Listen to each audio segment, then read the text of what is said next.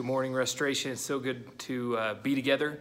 Um, whether you're in a house church this morning or if you were by yourself at home, uh, maybe you're catching up to this on a podcast um, later on and you're catching up with us. We are on a series looking at a letter. That's it. We're looking at a letter written 2,000 years ago from a guy named Paul to a little church 800 miles away from him. Uh, he's in prison. They're not. They're gathering outside, probably in a courtyard, and someone is reading this letter to them out loud. And we've been taking our time going through this letter because it, it has so much to say to us in the moment, so much to say to us in our current uh, season, not only as a church, but as the people of God living in this time. And so, May these words encourage you. May they challenge you. Uh, may they um, pull you into a, a, deeper reliance, not only on Jesus, um, but a deeper trust in his plan and, and how we can do that together, how, how we can journey together. And so, one of the things that has been going on in my world is that I've been spending a lot of time with other church leaders um, from across the country. Um, we've been gathering on Zoom and we've been asking and talking and, and seeking uh, the Lord together. And um, one of the things that's come up, so we've asked the question what has uh, the pandemic, what has this season revealed about us, about us as a church, about us as the church together? And as we've talked, as we've seen, you know, obviously in our lives, personal lives, we've we've all had things that have happened and come to light because of the pandemic. But one of the things that has come to light for um, for many of us who lead churches is the idea that the pandemic and the change in how we operate as a church has really highlighted how unformed we are like truly unformed we are in living the kingdom. Uh, you know, for years and years and years, um, I've been involved in church life, whether it's been leading or attending or whatever. And what I can look back on and what the season, the pandemic season, has highlighted for me is this idea that I've been really formed in attending church, in doing church things and doing Christian things, um, sometimes out of duty, sometimes out of joy. But has it really formed me? Like, am I really, have I really been formed on what it looks like to live under the rule and reign of God? And, and how has the gospel, the announcement that Jesus is Lord, penetrated every part of my life? And we talk about this a lot but there's we're all being formed, whether it's intentionally or unintentionally. Intentional formation would be putting ourselves intentionally in places that are uh, shaping us, whether that be uh, a school setting or um, maybe through some counseling or maybe through some uh, discipleship mentoring with somebody. Those are, those are intentional formation. Unintentional formation just happens to us. It happens to us as we go about our day. Um, right now, in this moment, uh, two weeks from an election, actually less than two weeks from an election, we are potentially, you, you are being formed by a political narrative, um, one political party or another. It's usually fear based, it's almost always fear based, and it is forming you. And you can discount that and say, well, it's not really happening to me because I'm right. Um, but that is just goes to show you that you've been formed. You've been informed um, by the narrative, and it has formed you. And so we need to pay attention to these things. What are the things that are forming us and unintentionally for us as we go about our day and we go about our life and the dreams we have for ourselves and our family? Those are forming us. Your education has formed you. Your way, the way you look at the world forms how you behave in it and with others. And so this is something that Paul really gets into today. And, and we're going to get into this because what we're looking at is how to have a life that is formed into the shape of the cross. How do we have a life that has a cruciform to it? That is formed by Jesus, that is formed not only by Jesus' life, but it's formed by his death, his burial, and his resurrection. Because ultimately, that's what it looks like to follow Jesus. And we need to hear this right now. We, we desperately need to hear this and to reflect on our lives, not only as individuals. This is not an individual message. This is also uh, really a conversation about us as a community. And so Paul starts off chapter 3. It's crazy. We're already into chapter 3. It's only taken 14 weeks. So Paul starts off chapter 3. He says, Further, my brothers and sisters, rejoice in the Lord. It is no trouble for me to write the same things to you again, and it is a safeguard for you.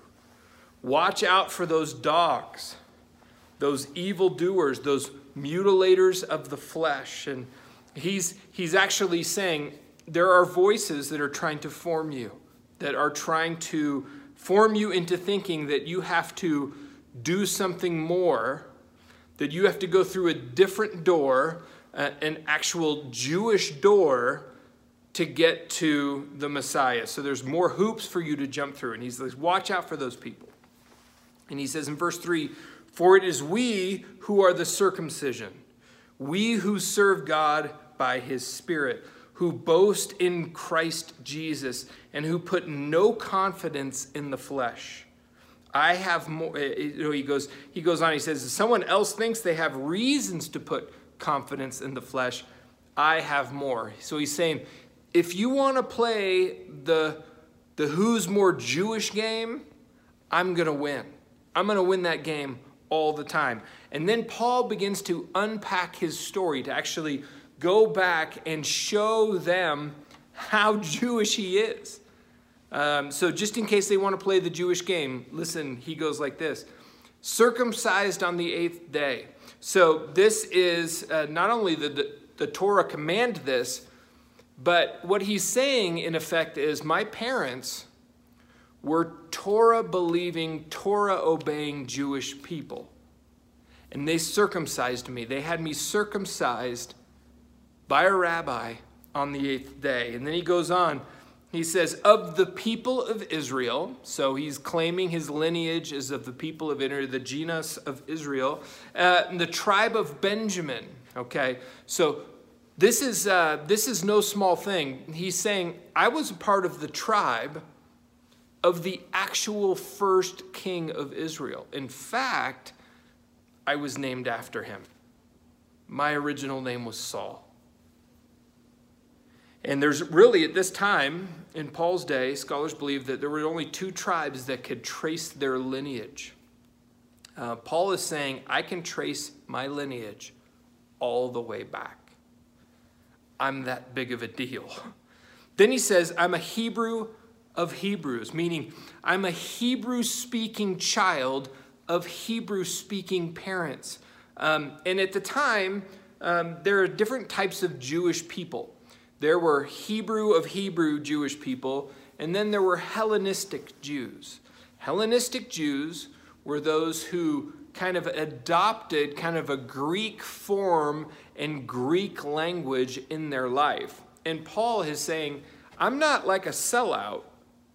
I'm legit Hebrew of Hebrews. And then he goes on, he adds into this. He says, in regard to the law, a Pharisee. Now, for us, we think Pharisee bad. Uh, for Paul, no, Pharisee was like an, that was a big deal. Uh, for, for those who loved the Torah and worshiped the fact that if we could only, I mean, these were serious, serious people. First century, they were a religious sect, serious people who believed that if, if all of, all of Israel, just for one day, just one day, if all of Israel obeyed Torah, that God would step in, that God would show up and liberate the people of Israel and, and, and, and do his work, right? And then he says in verse 6 as for zeal, persecuting the church. Now, zeal, um, this idea of, uh, it's like a religious anger. he was a religious nationalist. Um, the zealots were a group of people that actually brought violence in their religious nationalism. Um, and he would not claim to be a zealot, although he did approve of zealous acts. And then we get a little further, and he says, As for righteousness based on the law, faultless. Meaning, he didn't claim to be sinless. He said, Because of the law and my uh, duty and my, my work being uh, offering sacrifices, I was faultless. And so in Paul's day, this is an unbeatable resume. This is a if you're playing Jewish poker, this is a royal flush hand that he lays down on the table. And uh, but verse seven, he totally switches gears and he says, "But whatever were gains to me, I now consider loss for the sake of Christ." So he lists his whole resume. He lists his whole um, credentials, and then he says, he says, But whatever were gains to me, I now consider that a loss. He's actually, this is an accounting metaphor for those of you who love accounting. There's like three of you. Um, just kidding. Uh, he's saying these were the things in the gains column, but I've actually now transferred those to the loss column. Meaning, when I found Jesus, all the things that I thought were assets became liabilities. They transferred the ledger over.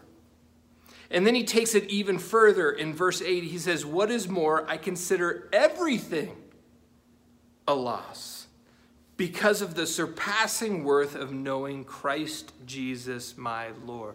So, all of his history, all of his fame, all of his notoriety, and his Jewishness transferred over. But then he said, You know what? Actually, everything's a loss. Everything moves to the loss category compared to the surpassing worth of knowing Christ Jesus my Lord. And he's he goes on, he says, For whose sake I have lost all things. I did a little digging. I'm like, well, what did he lose?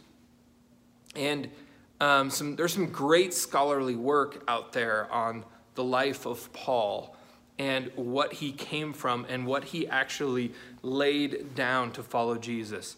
Um, Paul gave up a ton, as it turns out.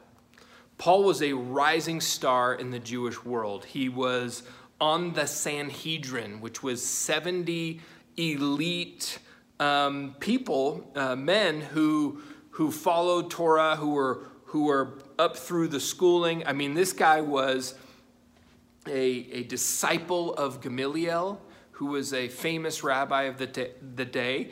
And, and, and many people believed he was actually the next Rabbi Hillel or the next Rabbi Shammai, and he was on his way to becoming a super rabbi, a notorious historic rabbi.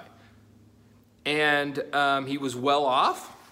Uh, many people believed he was well off, he was well taken care of. Um, and that many scholars actually believe that Paul was potentially married and, and, and had um, just a nice life.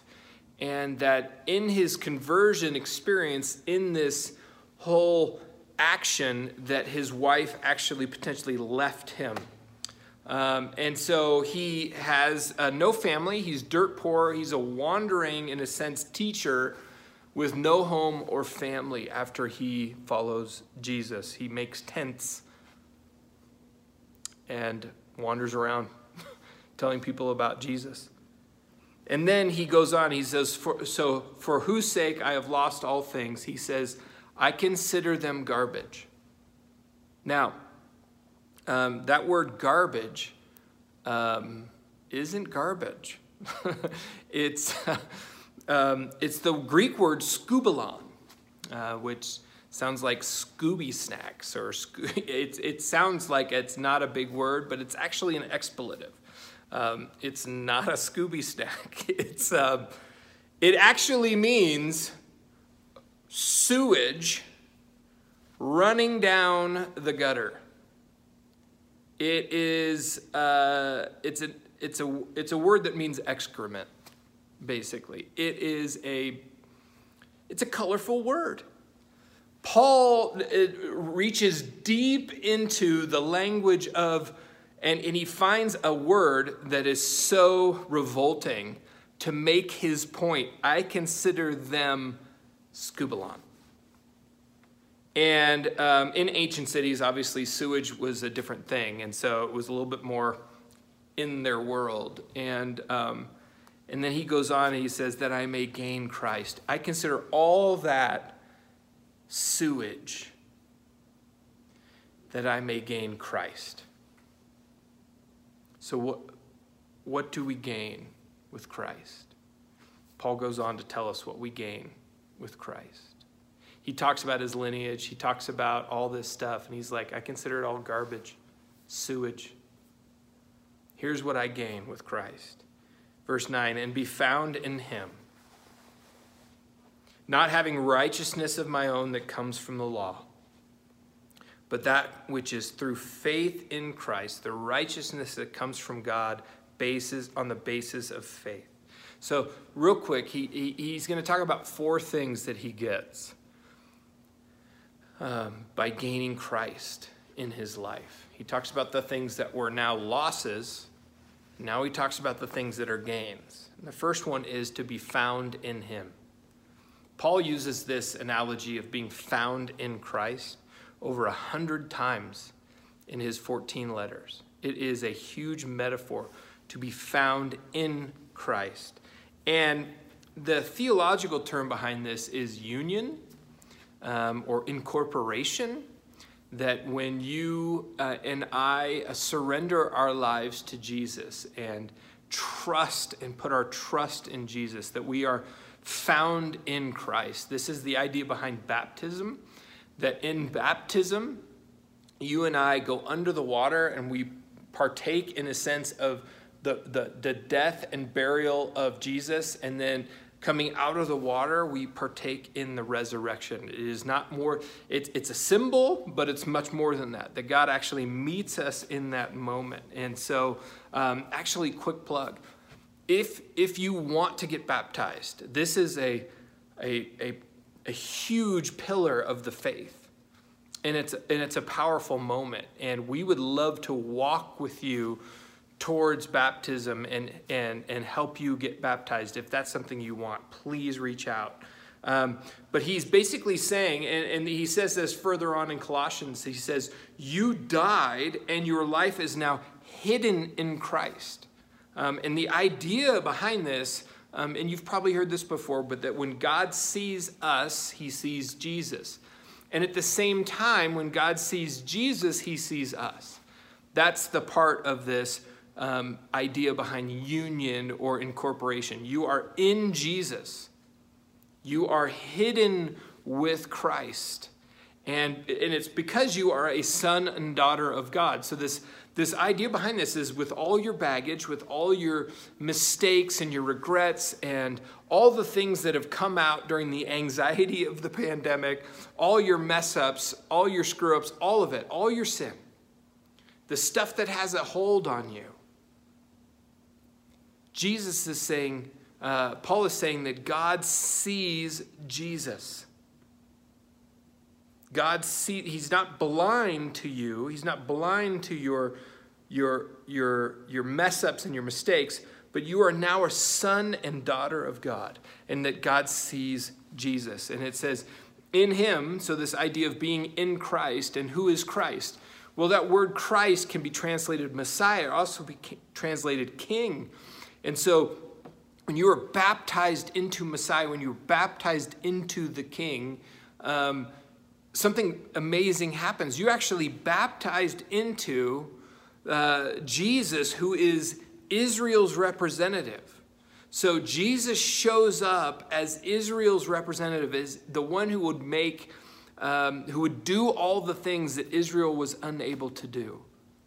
You are actually baptized into Israel's representative. Does that make you a Jewish person? No, it, it doesn't make you a lineage of Jew uh, of a Jewish person. It makes you part of the people of God. So that the moment you decide to follow Jesus, you become part of the family of God. And that's what Paul is saying. He's like, to be found in him. He says, I want to be found in Messiah. I want to be found in, in the uh, representative of Israel. Uh, not because I follow the rules.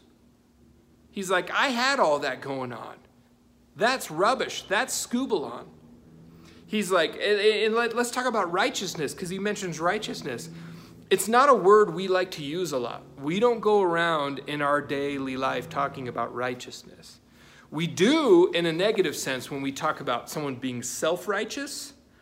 Um, but in Greek, the word righteous isn't a moral term. It actually is more of a legal, technical, legal term. It's a word that's used to, to talk about your standing legally.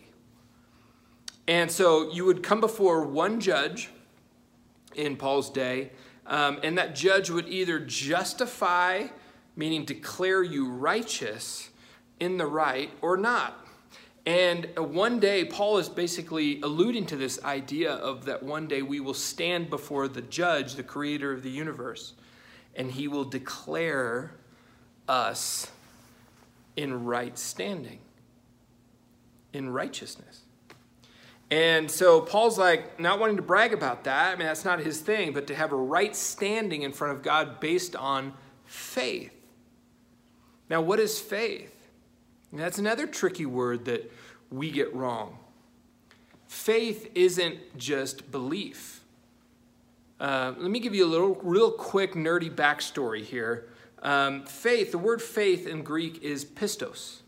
And there was a massive debate in the 16th century. Okay, this was um, a time of great reformation that was happening. The, the church was really cracking in its theology, and um, many reformers, these are people that wanted to reform the church and get back to the basics. Um, there were a number of different reformers. One was Martin Luther, and then there was others, um, Zwingli and Calvin and things like that. And and the, the big debate was what to do with this word pistos, okay? Because they're reading it, they're starting to translate the Greek and things like that.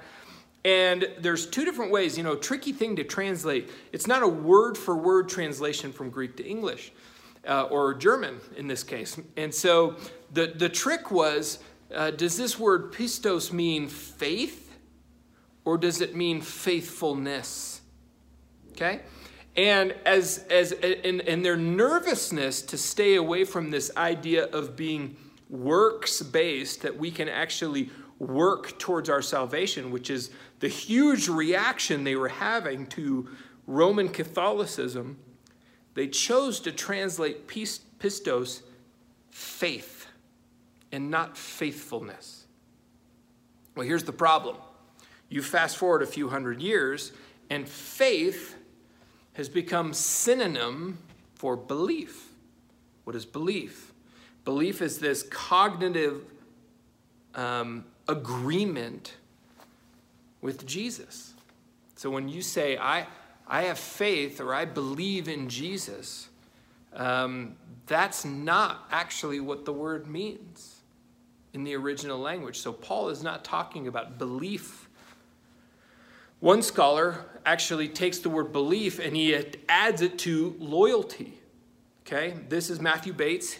He writes this With regard to eternal salvation, rather than speaking of belief, trust, or faith in Jesus, we should speak instead of fidelity to Jesus as cosmic Lord or allegiance to Jesus the King.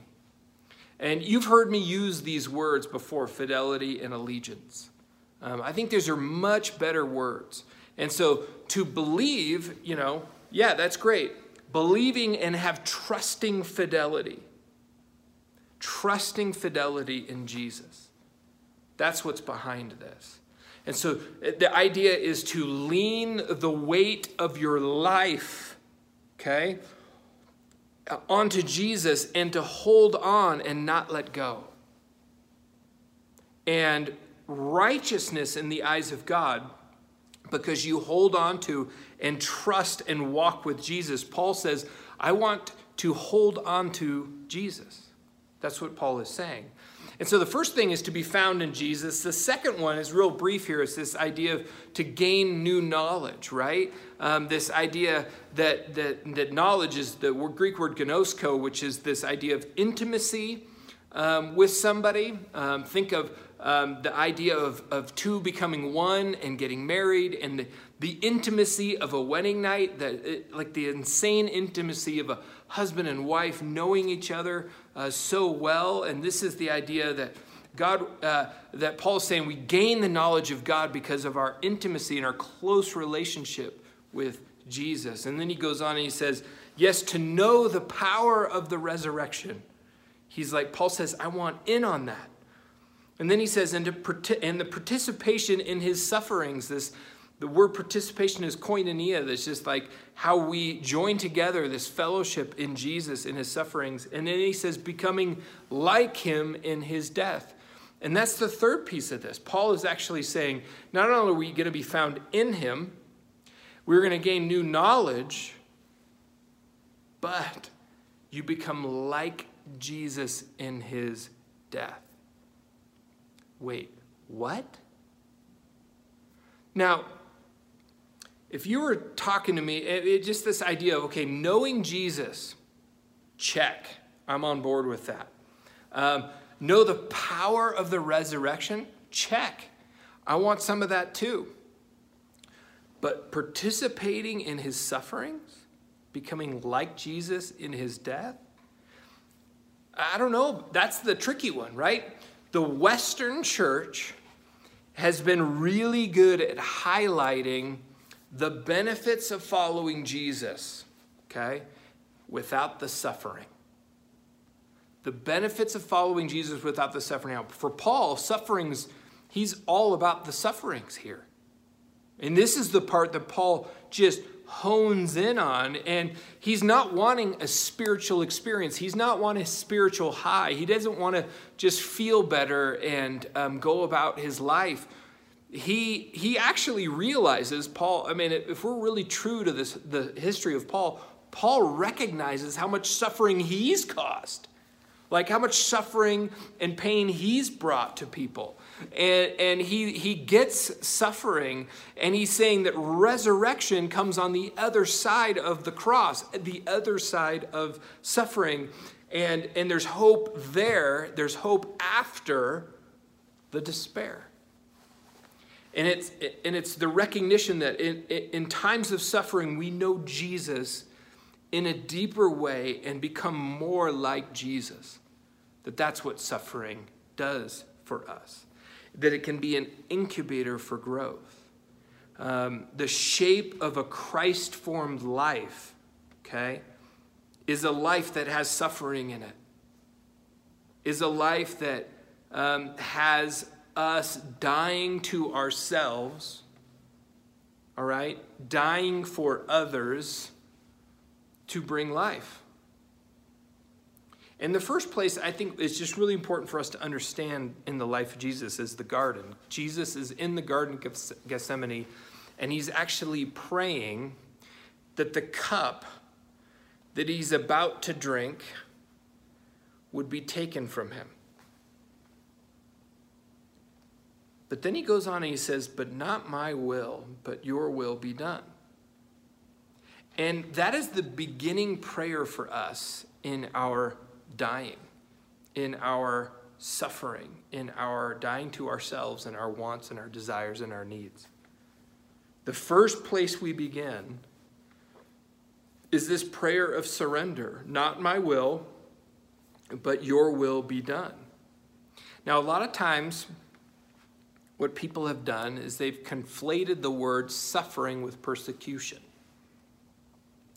which is not it's not a good way to read scripture. In fact, that will get you um, into um, some places in our world that really misrepresent Jesus when you do that. There are all kinds of suffering that are included in the framework of Christ. Okay? There's the suffering of the innocent. I mean, think about uh, the suffering that people experience due to no fault of their own. Okay? Whether it be a disability, whether it be their skin color that is brought on, or their ethnicity that is brought on suffering. Um, the things that have happened to us due to no fault of our own, the wickedness and um, uh, the pain in life that, have, that has happened to us due to no fault of our own, the sufferings of the innocent. Then there's the suffering of human weakness. The reality is, is that mental health and physical health and uh, disease, and those are all part of suffering. Um, Jesus suffered just being human. When we talk about the fact that Jesus bled and breathed his last breath, but he also experienced fatigue and re- rejection and loss. Um, that is part of what Christ suffered. He didn't just suffer on the cross. But we also learn about Jesus, he suffered for the sake of others. This idea of choosing to suffer, willingly put yourself in a place of suffering for others. And if we're called to be like Jesus, then we're called to be like him in his death and to entrust ourselves to God. And, and, it is kind of not my will, but your will be done, and enter into the suffering of others. That's part of our calling. And Paul says, I want the sufferings of Christ to form me.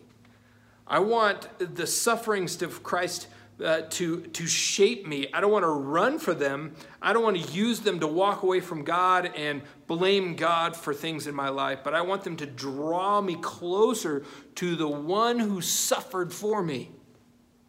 That's what Paul is saying.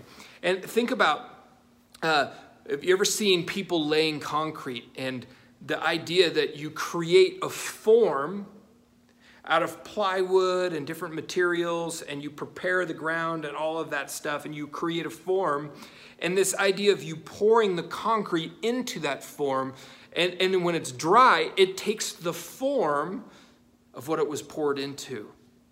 And that's the idea here that Jesus' life, okay, death, and resurrection are the form, okay, by which you and I pour our life into. That's what forms us. And it takes intentionality, it takes our willingness, it takes our laying down of our lives in order to pour ourselves into that form. And over the years, the suffering, uh, the pain, um, the suffering for the sake of others um, begins to look like Jesus. So, back to what I said at the beginning showing up at church on Sunday does not form you. Giving to church doesn't form you. I mean, all these things help. They're, they're part of the process. But ultimately, those, those aren't things that are going to deeply shape you. Pouring your life into the life, death, and resurrection of Jesus and letting that form you as a person, that will change your life. That will transform you. For Paul, God wants to be more than, uh, God wants us to be more than in Jesus. He actually wants us to be like Jesus and do what Jesus did. And, and the point is to live like Jesus. The point is to become visible representations of who Jesus is. Um, and, it, and then verse 11 it says, and so somehow attaining to the resurrection of the dead. Paul is saying, I don't know how, but somehow some way, my horizon is filled with hope of the resurrection. And that's our fourth thing to be remade at resurrection. A soul free from sin. A soul free from lust and discontentment and anxiety and anger and shame and hate soul free from all of that, to live forever under the rule and reign of God, uh, in his presence over a perfected creation with no decay and, and, and no cancer and no brokenness and no evil. Guys, this is not a myth or a fairy tale. This is the hope of the resurrection. This is what we cling to, the center pole of, of what we cling to as followers of Jesus. And, and after the cross comes resurrection. And you gain a brand new future and a brand new place. And a, a new, the reality is here, here's where we get to Christianity, following Jesus, okay, um, is not just to believe in Jesus, not to have a cognitive um, agreement with who Jesus is. It's actually to have a new form to pour our lives into. And what Paul is saying is every other form is garbage, is skubalon. Paul is saying that all those other forms, and he's like, and I had a pretty good one, I thought. That Jewish form, I mean, I had that nailed down. And Paul is saying that's all. Sewage. Basically, he's telling the Philippians, hey, Philippians, what do you have to give up? What do you need to consider skubalon? Salvation is free. And at the same time, it costs us everything. Salvation is a free gift, grace through trusting fidelity. But what do you need to give up? What forms need to go away? And I dare you to ask the Spirit what that is. Because what do I need to give up in order to follow Jesus? What, what, what do I need to change from a credit column to a debt column? A lost column. And to end, what I want to do is I just want to bring up the story that you briefly read in the beginning of your house church. Matthew 13, 44. It's the story, it's the, one of the smallest parables in Scripture. It might be the smallest, shortest. The kingdom of heaven is like a treasure hidden in a field. When a man found it, he hid it again, and then in his joy, went and sold all he had and bought that field. In those days, people didn't have banks and safety deposit box and 401ks. They had treasure, they hid it. They dug a hole, they hid it. Jesus is highlighting this idea of what Paul has said to us today. And the idea is the kingdom of God, that following Jesus, that Jesus' life, death, and resurrection are a treasure. That we should be willing to sell everything for. That everything in our life all the things that we've kind of propped up, all the forms that we've poured our life into, whether success or family, all these things, are skubalon compared to following Jesus. And so the question I have for us today is what has formed you?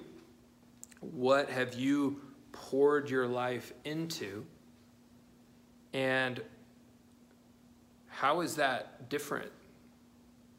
How is that maybe pushing against this idea of following Jesus?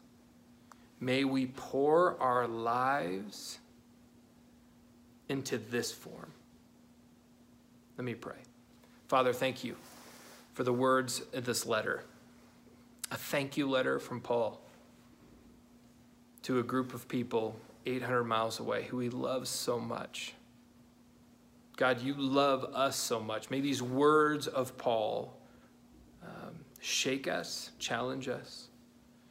God, give us the courage to pray, to ask the Spirit, to listen, to reflect, to even be in conversation together about what has formed us and what the death, burial, and resurrection actually mean to do in us. We pray these things in your name. Amen.